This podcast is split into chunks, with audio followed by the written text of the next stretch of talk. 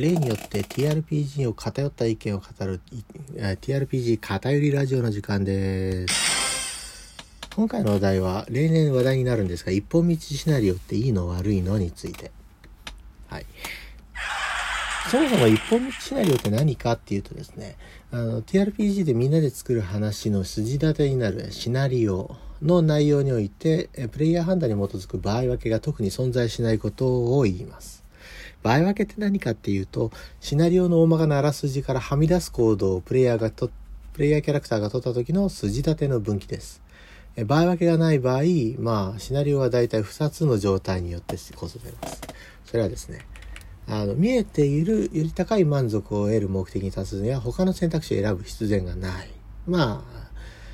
あの、満足を得るっていう目的が見えてるんで、それ以外、あの、どうすればいいかっていうのはわかる、考える必要がない。あれですよね、バスケットボールで試合で勝利しましょうっていうシナリオがあったとして、そのシナリオで、えっとね、野球を始めますっていうやつはいないわけですよね。まあそんな感じです。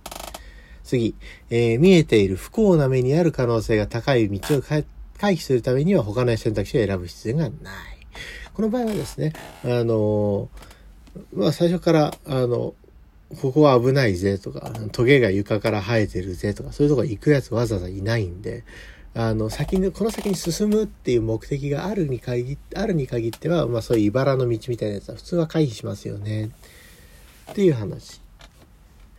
だから大体この2つですね、障害があるか、あの、もう見えている満足、見えてる障害があるか、見えてる満足があるかの2つで、大体シナリオを作っていくっていう感じです。で、このアウトドア活動に例えるとですね、最初のやつが渓流下り移動型、まあ、渓流を追っかけていくには、あの、他の山に登ったりする必要はないよねっていう話であると。のと、あとは例えばさ、後ろのやつはですね、稜線移動型ですね。あの、稜線からガラッと落ちて、そのまま山が落ちていく。頂上まで行くのに全然マイナスになっちゃうっていうのが、あの、まあ、選ぶやついないよねっていう話。という感じで、まあ、名付けるとしましょう。まあ、どちらもですね、見えてる目標が、うん、目標に向かって移動するって部分変わんない。つまりですね、あの大目標が見えているっていうのは一本道では非常に大事なことだと言えるわけですよ。まあ、ともあれですね、一本道シナリオっていうのはそんなに問題じゃないと僕は考えてます。特にですね、オンラインセッションの時は一本道シナリオの方がむしろ楽ですね。なぜかっていうと時間が読みやすいからです。あの、時間制限がきつい時が結構多いんでね。あの、時間を読みやすかったり、ゲームマスターとうまいこと回しやすいっていうのは、一本道シナリオのいいところなんで、これをぜひ使っていくのがいいと思います。はい。またですね、あの、プレイヤーがやりたいのはそもそもキャラクター間のやりとりですとか、シチュエーションコメディがやりたいですっていう場合は複雑、あの、複雑な組み筋立てって用意すると逆に邪魔なんで、あの、かえって余計なことはしないでくださいっていう形になっちゃったりする。まこの辺はですね、あの、もそもプレイヤーにやらせたいことをやってもらうにあたって、こういうお題を用意しましたっていう中に、まあ、あの、いわゆる分岐があるシナリオだったり、あの、一本道シナリオだったりっていうのがあって、その中の中で一本道シナリオはこういうところにいいよっていう話なんで、今あの、えこれは丸い、これは×、あの、×やつは悪だみたいなことは言いたいつもりは全くないので、はい、あの、まあ、そんなことを考えてる人がいたら何だって気がしますけども、あの、一本道シナリオ別にいいところあると思いますよ。いいいところもあるんで評価していいと思いますよ、という話ですね。で、えっ、と、ゲームマスターにとってはですね、プレイ制御が聞きやすいのは一本道シナリオのいいところです。で、あの、いわゆる淡々と進むセッションってプレイヤーにとって飽きやすいんで、ゲームマスターは難しい障害とかを置いて進行を若干乱れさせるっていうのはまあまあまああります。まあ、若干ですよ。で、この進行が乱れることによって、プレイヤーは混乱して、ゲームマスターにからは、プレイヤーにスリリングな体験をもたらすことができる。この制御をですね、一本道シナリオで簡単に作らうことができます。本当にっていうところがあると思うんで、えーちょっとこれ説明します。ゲームマスターの動きの方でですね、プレイヤー体験を制御するっていう話にあたってですね、進行の流れってやつをどういう風に制御するかっていうのをまず考えます。これはですね、あの流れの話なんで、流れの乱れ度合いを示すっていう数式が実はあの流体力学の世界にあるんですけども、レイノルズ数と言います。で、これをですね、使って、えー、考えてみるのが楽だと思います。で、レイノルズ数で何って一応説明するとですね、あの液体の粘り強さに対する流れの強さを表す、まあ、無次元の数値です。単位はないの意味ですよ。うん、で、えっ、ー、と、レイノルズ数がだいたい2000とかになるあたりをめあたりが目安に、まあ、流れは、えっ、ー、と、通常のスッと、シュッとした流れから、ちょっとうねる流れ、繊維流っていうのになります。で、これが、レイノルズ数が4000を超えると、これはうねうねの、乱れまくった乱流というような、えー、流れ方になります。で、いわゆる乱れのある流れっていうのは繊維流から乱流のことを言いますね。で、この、この考えをですね、TRPG の卓に当てはめて考えると、まあ、あの、分数のうちの分母が、分母がですね、ゲームマスターのプレイ経験度合い、分子が卓内での語りの量っていった感じで表せるという感じです。で、これをですね、式に、これをですね、式に入れると、レイノルズ数というのは、分母がゲームマスターのプレイ時間を割る、割ることのゲームマスターの達人と値するであろう経験の1万時間というので、まず、えー、ゲームマスターのプレイ経験度合いをまず表します。で、分子の方はですね、卓内のプレイヤー人数、プレイヤー人数とゲームマスター人数を足した値でプレイヤー人数を割った値。でこれはあのプレイヤー、プレイタグの語りの量ですね。大体ゲームマスター人数を 2, 2倍すると大体普通のプレテクス、あの、セッションの値になります。で、これに判定難易度。で、判定難易度の度合いですね、正確には。判定難易度の度合いなんで、PC が成功できる判定難易度に対しての判定難易度っていう値を出します。で、最後卓の長さをかける。で、この値をですね、え式に入れるとですね、大体、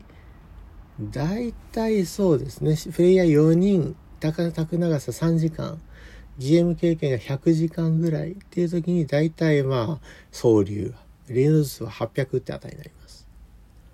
で、これが、例えば、GM 経験が5時間しかない。もうルールブック読んだだけっていう状態ですと、レイノルズ数は1万6000という値になります。乱流ってやつですね。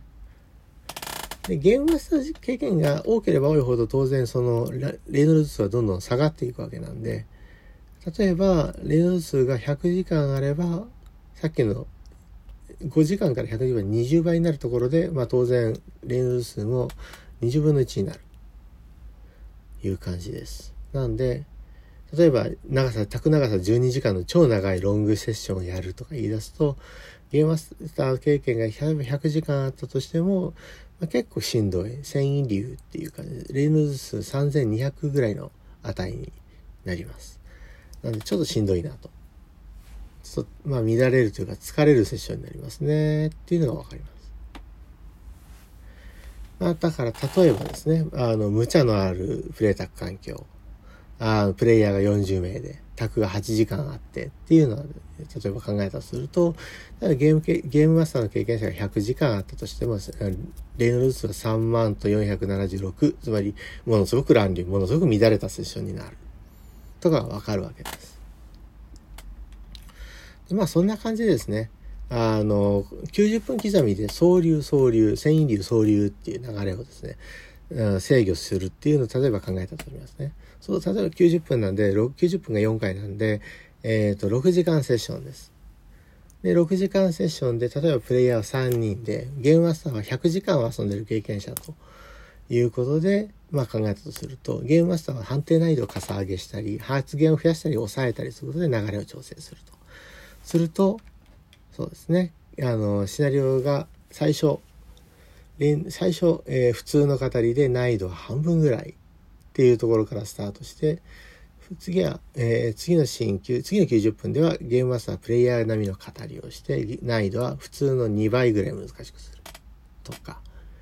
さらにその次のシーンでは、えー、ちょっと繊維流っぽい動きをするので、ゲームマスターは判定しかしない。難易度は普通の4倍ぐらいする。